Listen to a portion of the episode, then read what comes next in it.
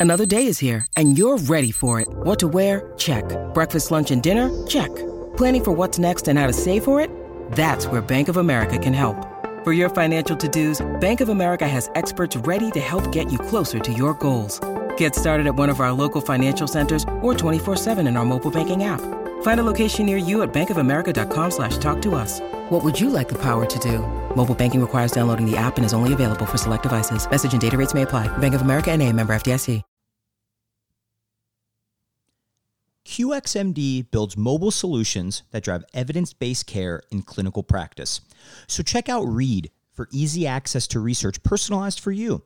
Calculate for over 500 easy to use decision support tools and learn to earn CME online in minutes per day. Try them today at qxmd.com slash apps. Again, that is qxmd.com slash apps. The Critical Care PRN is dedicated to fostering the role of critical care pharmacists as essential members of the multidisciplinary patient care team. The Critical Care PRN's goal is to optimize drug therapy outcomes by promoting excellence and innovation in clinical pharmacy practice, research, and education. For more information, including how to become a member, go to critprn.accp.com. Again, that website is critprn.accp.com.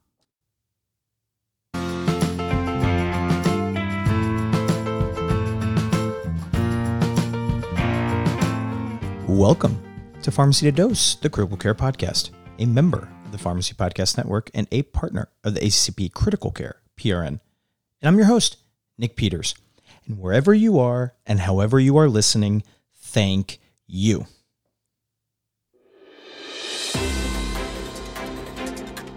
Now, this is a rapid reaction episode. So, an important trial was published. You want to know about it, but maybe haven't had time to dive in just yet. Start right here. So, today's article is the hydrocortisone in severe community acquired pneumonia or the Cape Cod trial. That was published online ahead of print in the New England Journal of Medicine. This, is unfortunately, not an open access article, but I'm guessing most have access to, to uh, New England Journal of Medicine content. Carolyn Magee Bell joined me. What a wealth of knowledge. She's a, a great guest. Very thankful that she had the time for us. So let's pull up that PDF or the printed papers and let's dig in.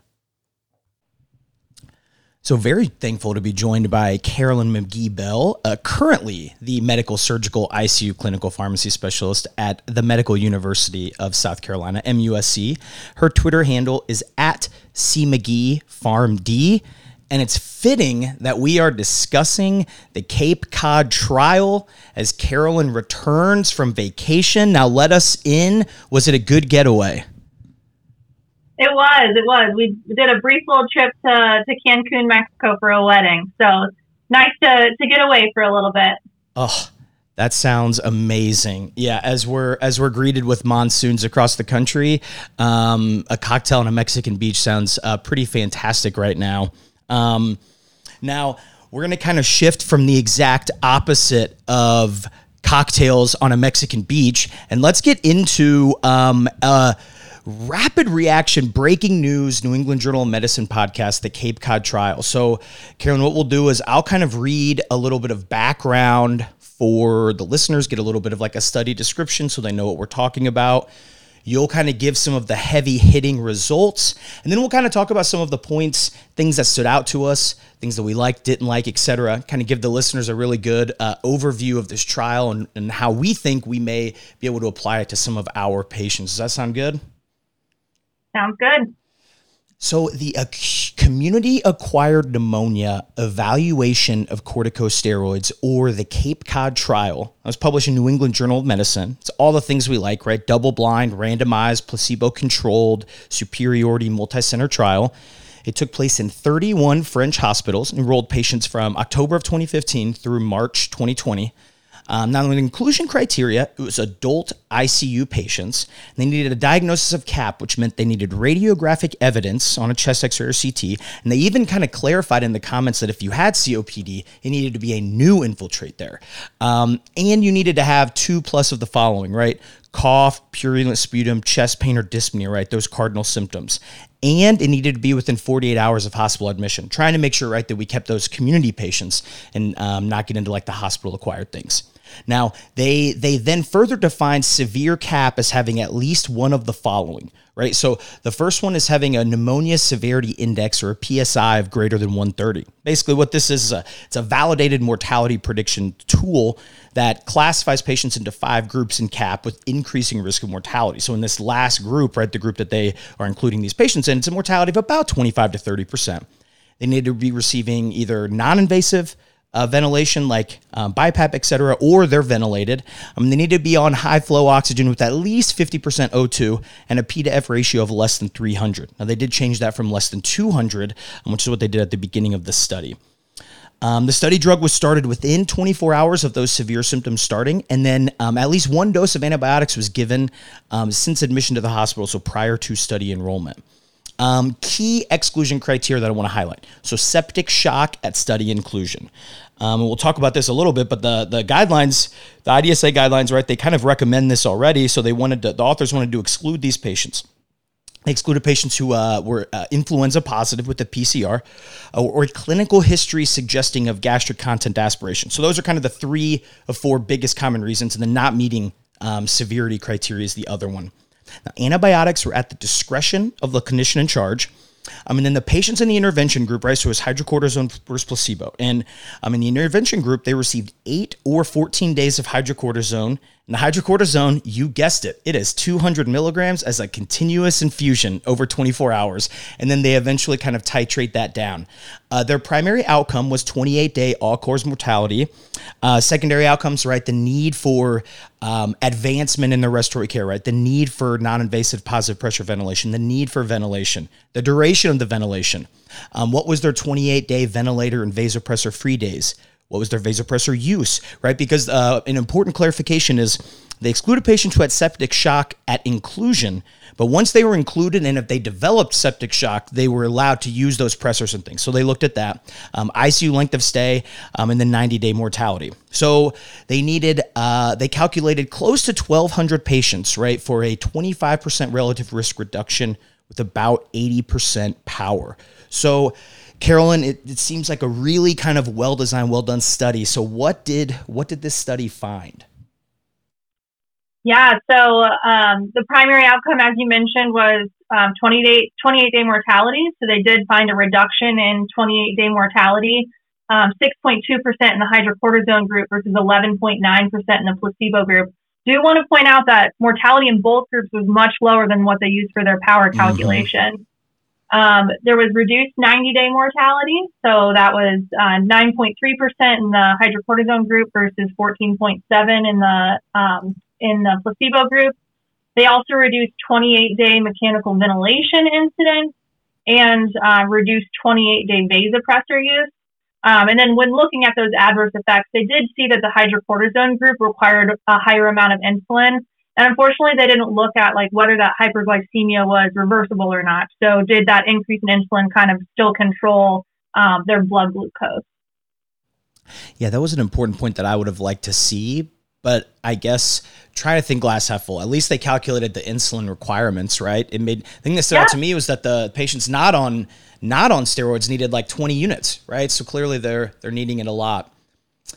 Now, I have a question for you, right? As a as a a, a researcher, um, is there some trickery here? I have a question. Is this is um, do the statisticians when they don't put in the p values for these hazard ratios are they trying to trick us to to catch if we're able to see if these ratios are significant or not because i just find it ironic that in this table right and um, it's uh, the classic primary and secondary outcome table in the article. When you go into the secondary outcomes, right, the the incidence of, of ventilation by 28 days, the and all these things, a lot of them are are um, significant, but one isn't. And I almost think they don't put the p values there to just to almost like trick you into reading it. Now, is that me being cynical?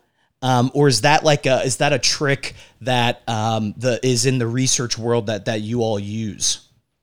Yeah, I, I, don't know. I mean, maybe it was a good thing. You you looked at it more closely, right? Um, yeah. But you know, maybe it's an attempt to have us focus less on the p values and focus more on the on the confidence interval or the hazard ratio.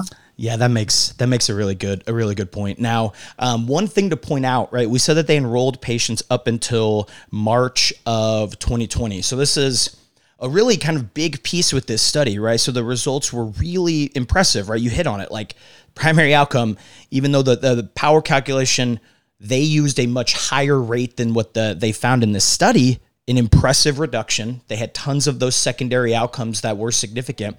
But the study was terminated at the second interim analysis. Now the significance level wasn't reached, right? So they they technically should have had the extra 400 patients. And when they the data and safety monitoring board they they list three specific reasons right? So they said the enrollment of those last 400 patients wouldn't change results became ethically unacceptable to continue the placebo arm. And then I think this is probably one of the biggest keys here is that they they suspended inclusions due to COVID, right? So mm-hmm if if you're then so they they met on July 2021. So imagine if you're a center that hadn't enrolled a single patient since March of 2020. I can only imagine yeah, how that would go. Yeah. Yeah. Um, and so they kind of stopped the randomization, and then um, the big gap, right, isn't because then they decide not to resume the trial, and then they just started the trial analysis here. So um, I guess it's something probably to keep with a caveat. Does it make this? Does it make the results completely kind of? Um, not as positive in your opinion, or how does that affect your interpretation of these? Well, I think one thing that you have to keep in mind is, you know, steroids in CAP have been controversial and kind of gone back and forth a bunch, but all the other trials have been relatively small. Like this one is still bigger than everything else combined, I think. Um, so I think there still is, I think the sample size still is one of the strengths, but, um, you know, whenever there's things like this that happen in trial, uh, I don't know 100% what to make of it when mm-hmm. it's, you know, stopped early, interrupted because of COVID. Um, but it still is a, a pretty big, large, randomized, multi-center trial. Yep. What you you mentioned right the, the largeness of the trial with it. What would you say are, are other kind of strengths that stand out to you when when you kind of peruse through this? Yeah, I think um, some of the other strengths was that they administered steroids super early. Mm-hmm. I think it was like 15 hours from ICU admission or like 20 hours from um, hospital admission. So they got steroids in and they got them in quick. Um, as I mentioned, it was multi-center, double-blind, placebo-controlled. There were 32 sites. Most of these other trials are single-center um, in smaller studies, and there's minimal loss to follow-up. There's only two patients that they weren't able to follow up on. So I think those are some of the other big strengths. And one of the other things that I also really appreciated is they did a secondary analysis looking at some biomarkers. So they found that maybe steroids are most beneficial in patients with uh, CRP greater than 15 milligrams per deciliter. So don't necessarily love CRP, but like that they're thinking about biomarkers to potentially help guide who may be who have the most benefit um, from steroids. I also like that the the authors they they look like they worked really hard to to prevent these corticosteroid adverse effects. Right? They mentioned that they yeah they started the insulin when their sugar got greater than 180. They they tried to do best practice with neuromuscular blockers. Right, limiting it to mm-hmm. getting interruptions every 12 hours. They, you know, they monitor eyes and nose and patients' weight is said due to sodium retention. I think that would just happen in the ICU in general. But like again, doing all these things that um, I think you would argue is is more of a of a standard of care with a lot of this stuff now, right? Insulin, you know, not having everyone paralyzed for days on end. Um, but I like that the authors made a point that they did that, emphasize that to show like. Um, even in the research setting, right, they're following the same things that we're trying to do um, at the bedside themselves. Yeah, I think I, I, like that you pointed out they tried to mitigate adverse events. I think that's why they chose the continuous infusion hydrocortisone. When I was first reading it, I was like, continuous infusion? Like, French people must love this. Like, Annane must have really ingrained this into like French critical care culture. Um, but they kind of explained a little bit more why, and it was so that they could try and, you know, manage and control glucose as best as possible. Now, I will say this out of curiosity because you're exactly right. I, I, that was the first thing I noticed. I laughed at um, yeah. because of course, of course it is right now. Yeah. So I searched out of curiosity some compatibility questions with hydrocortisone, And not only am I shocked at how compatible it is, I'm guessing that the French did all of these studies.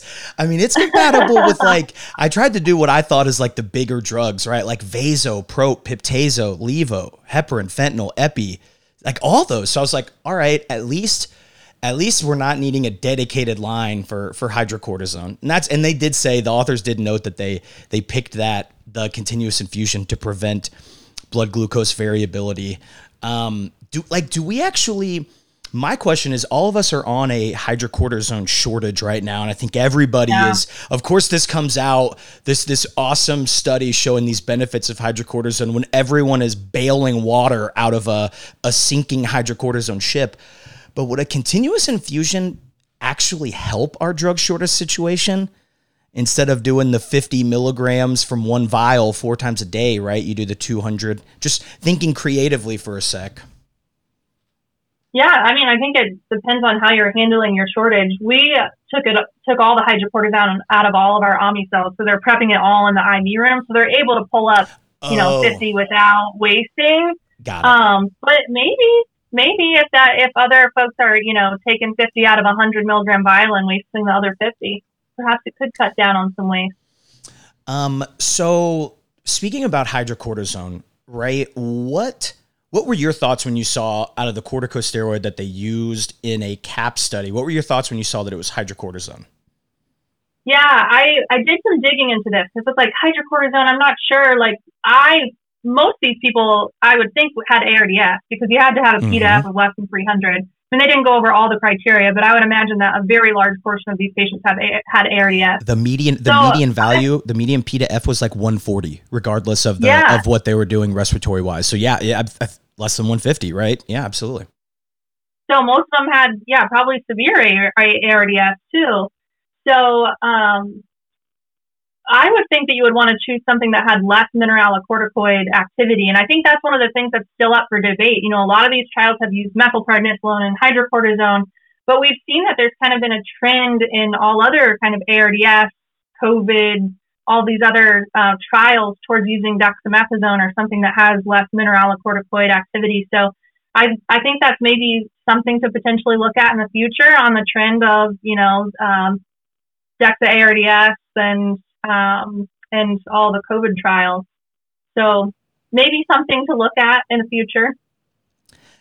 Yeah, I kind of expected to see dexamethasone. To be honest with you, with the with all the positives it's we've seen with that agent in ARDS specifically, um, that was the thing that stood out to me. And and um, in one of the supplementary like uh, packets or whatever, the the authors state that they they ask you know they're talking about some of the trials that are coming out like the the mm-hmm. escape trial with Meduri and they are criticizing those trials for using methylpred they're like how could you not use hydrocortisone um, and the basis the foundation of of this recommendation is a, a 2005 um, article from the uh, blue journal that is uh, looking at the use of hydrocortisone um, again continuous infusion the primary endpoint was just a P to F improvement, right? But then they had the uh-huh. secondary endpoint of improvement in mortality and things.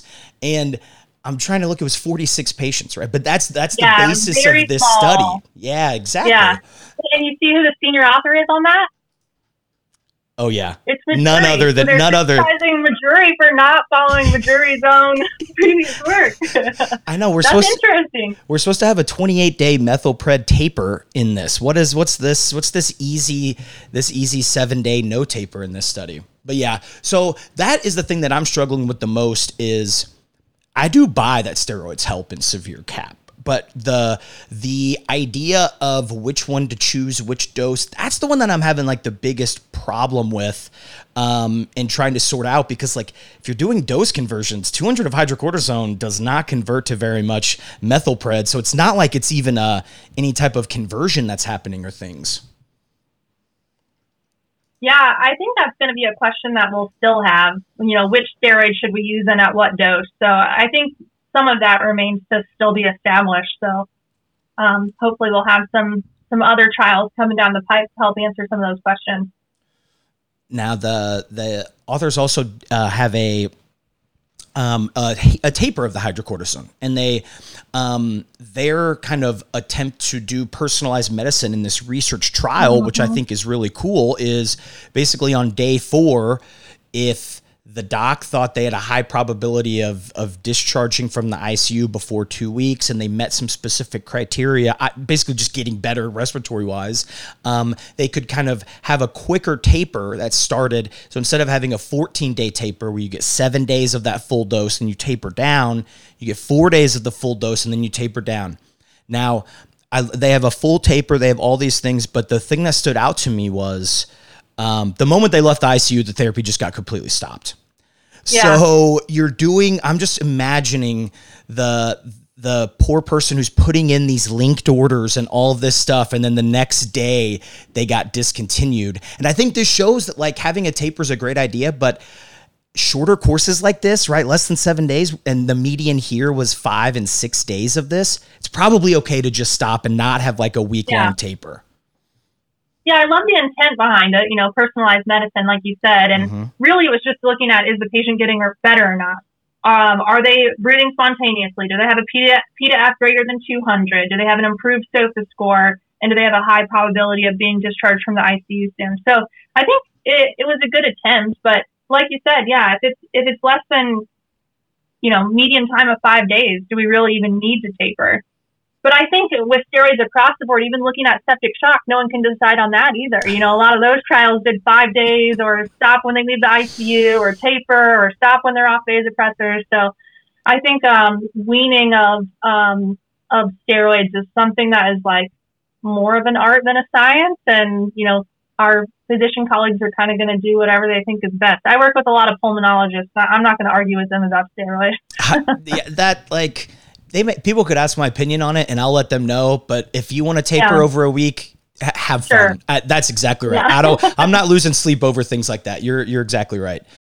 When you need mealtime inspiration, it's worth shopping Kroger, where you'll find over 30,000 mouthwatering choices that excite your inner foodie. And no matter what tasty choice you make, you'll enjoy our everyday low prices, plus extra ways to save, like digital coupons worth over $600 each week. You can also save up to $1 off per gallon at the pump with fuel points. More savings and more inspiring flavors make shopping Kroger worth it every time. Kroger, fresh for everyone. Fuel restrictions apply. Um, and then the other big important thing, right? They were looking at the efficacy, and a lot of that was was pretty impressive. Um, the other important point was that they found no real big safety concerns, right? No huge tick uh, tick up in infection. Um, no, you mentioned GI bleed. That's exactly right. I would like to see a little more about the glucose stuff, but they, you know, they talked about insulin. They started it when it's greater than 180. Um, I, I, I don't know. I, I have to think that as long as you, what we think about with with the steroids is shorter course. You control their sugar. It should be reversible. Um, but like you said, I would have liked to see that. Now, my question always too, when I look at a trial like this, and I'm sure you're the same way, is like, all right, let's think about the patients that I'm treating that I see right in our units. So when yeah. you look at like the the patients in this trial, and let's we can bring up the fact that they're that it's it's French versus the US, which I think is one thing in and of itself. But thinking about just the the patients and their history themselves, like how do you think we can apply this to kind of US patients? So I think for me, like I see a ton of immunocompromised patients. Like my patients are primarily like heme BMT, lung transplant patients, and there was a really small population of, of immunocompromised patients in this trial. So I don't really know how to apply it to a patient population like that. Um, but um, and just some other things. So only six percent of people were immunocompromised. Yep. Only 21% had COPD. I feel like I see a little bit larger of a COPD population than that. Mm-hmm. And um, the median P to F ratio was 140. Um, so these patients were pretty sick. Um, and I think, um, you know, earlier I was talking about them having a much lower mortality. And I was re- reading this trial thinking, like, okay, were these patients just not as sick? And that's why they had like a 12 and 6% mortality rate when they originally estimated like in the 20s. But the median P to F of 140. A bunch of people were on the ventilator. A bunch of people were on pressors. So I think this group was pretty sick. Um, so I think if I were to apply this, I'm starting to look at some of the secondary analysis. Probably going to be people that are more severe. Um, maybe people with a higher CRP, um, if that's something that y'all get at your institution. Um, so I think those are maybe the, the folks that I would lean more towards using this on, particularly in a shortage situation when we have to be even more judicious than we normally would. That's a really good point mentioning the immunosuppressed patients because, um, you know, kind of jumping ahead, right? The when talking about the antibiotics that they used, right? And one of the points is that it was at the discretion of the clinician in charge, right? So basically, it was up to the ICU physician or the team what they used, and um, basically, third generation cephalosporin and macrolide is what almost 75 per 75 to 80 percent of patients got, and when you're actively immunosuppressed, right? They're probably not necessarily getting our your generic cap coverage. You might, but you're at risk for some of those other organisms. So I'd be curious, thinking of cap, but in those patients who may be at risk for some of those other things, what might that have looked like? Um, but thinking of the the non-immunosuppressed population, this kind of translate into at least looking at yeah. the cap treatment, what what you're typically using, right? More or less. So I think it translates yeah, sure. well. Um, now, what about the what stood out to you from the pathogens that they isolated? Because they had a really long chart that kind of showed all of them, which um, is nice to look at. Yeah, you have to dig a little bit. That's in the supplemental oh, appendix. Oh, yeah, you do. do yeah. um, but they do kind of break down what pathogens, um, what pathogens they see. I did think that this was a little bit of a weakness of a trial, is that they left um, you know, the pathogen discovery to the discretion of the medical team. So there was no standardized approach to, you know, what type of cultures are we going to get on what day and um, from from where. Um, so when they broke it down though in the supplemental appendix, um, 47% in the hydrocortisone group and then 42.5% in the placebo group had no pathogen identified. Um, so that's a pretty big population of mm. people that didn't have a pathogen identified at all. And some of my thoughts on that were, was this because they didn't have cultures? Was this because no bug was identified? Or was this because, you know, this was stopped early because of COVID? So in those early days, we didn't have reliable, readily available COVID testing. So was a portion of these patients, maybe some of those early COVID patients who we know benefit from steroids, um, so just some thoughts that I had when I was when I was reading through it. That's a really, really smart point. I you have to think probably. We'll never know, but you have to imagine yeah. probably yes, right? I think all of us are realizing that November, December, January, definitely February, it was out there more and more and the, the that flu that we thought we had was was probably that hitting home a little bit earlier. Um, and yeah, that's always the when it's left at the discretion of the team, sometimes I feel like I have to fight tooth and nail to get people to send a sputum culture, right? When it's like that's uh-huh. ultimately what we're treating. So that question is kind of the big unknown, but you know, isn't it something like 40% of sepsis is culture negative? So this being 47, yeah, it would kind of be exact it would be in line, but it would definitely show that maybe there's some other stuff happening happening with that. One so, of the things that I thought was interesting too is that culture negative um, pneumonia that actually favored being even more beneficial for hydrocortisone. So, um, was it because it was more viral? Was it because you know I I don't know. Yep, yep.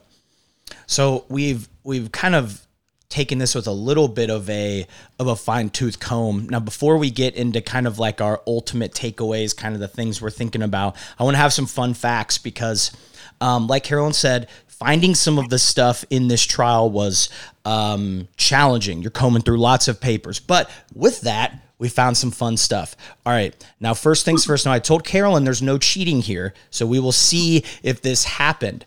But in the trial, it talks about what their research budget was for this trial. So, Carolyn, what's your guess as to what their and the answer is in euros. What do you think the oh. the the funding was for a trial this big? So I was thinking about this. I'm I'm sure this includes like the salary for all the research search coordinators at each of the sites, right? Has to be. Yep. And there's 32 sites, so that's got to be a big chunk of the salary or of the of the budget. I'm probably gonna be way off, but I'm gonna say like three million. This was shockingly lower than I expected. 1.62 million. Okay. Yeah, and um, I like that. This is one of the, the studies. I probably just haven't looked at them in other studies, but they they talk about the trial costs, and then they literally talk about this was one of the the first trials for like the trigger sep, like the CRICS network, and yeah. that they felt they had to do the 28 day mortality as their primary outcome to justify the cost of this big research study. So it's like, okay, I mean, I can I can certainly I can certainly buy that. All right, so uh, fun fact number one. All right, so fun fact number two how does a trial this big pick the author order? I'm always fascinated by this stuff because I know there are some people that th- this is the number one thing that they're thinking about if they're getting involved. So let's go through. So the, the first author is the principal investigator. That makes sense. Mm-hmm.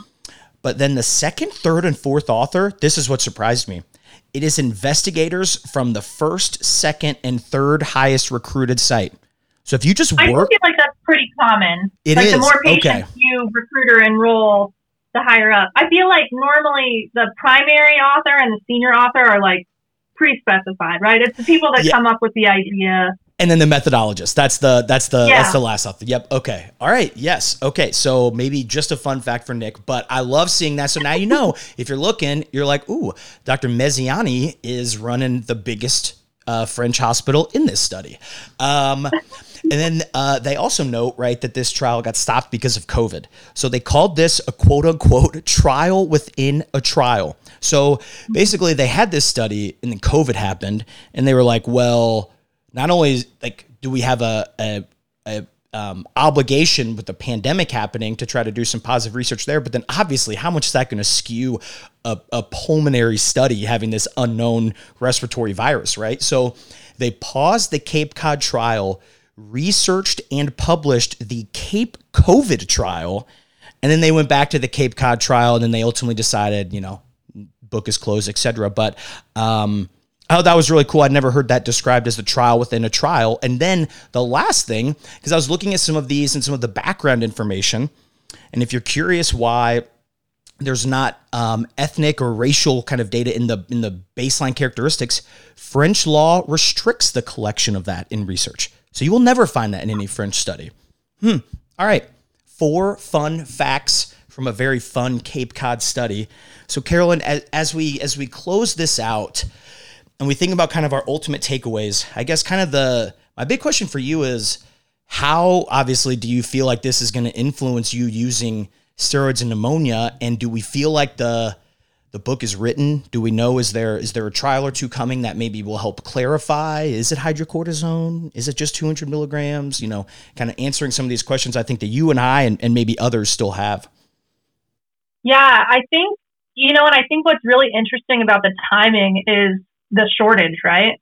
Like if hydrocortisone weren't on shortage, I'd probably be like way more apt to like start trying this or like be Yeah. way more open like when my pulmonologist suggests it. But with the shortage, it's like I don't know what to do with this right now. Not to mention your IDSA and ATS guidelines don't recommend it. The new um, ESICM um, guidelines, which like literally just came out this month, um, recommend Yep. only using it in people that have um, septic shock.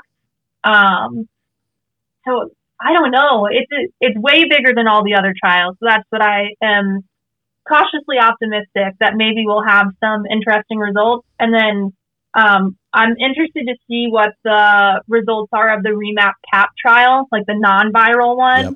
um, to see if that will replicate these same results. You know, it's funny that when a study like this, like a, a big, what feels like potentially practice changing study comes out, doesn't it feel like there's always one thing that's off? Like if this just could have been methylpred 40 BID, I feel like the the uptake would be like, I'm all in. Let's go. That makes complete sense. But there's like just enough questions. We have the shortages. Um, so and and you know, obviously there are um, I'll be curious what others kind of opinions are, but I think everyone kind of shares the same sense of like it feels like cautious optimism would be how I describe it. And um, I think if you're not dealing with a shortage and you're able to use this, I think you might. But yeah, if you're if you're currently bailing water, I think you'll probably be a little more selective. And it sounds like there may be more things to come um, for something like this. Um, and so we may have an answer here, um, hopefully shortly. Um, Well, I think, Carolyn, I think I'm looking. I think we hit most of our big points here.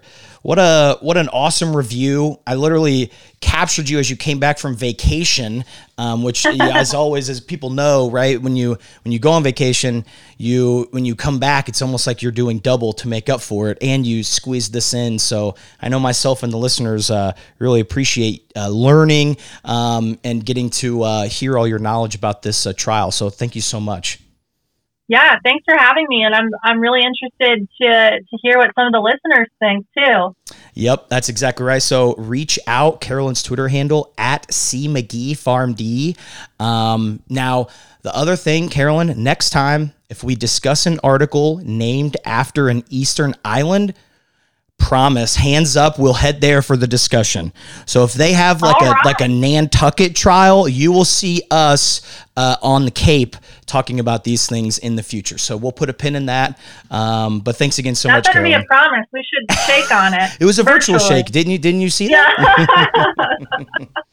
All right. Thanks again carolyn. Yeah thank you. Thanks for thinking of me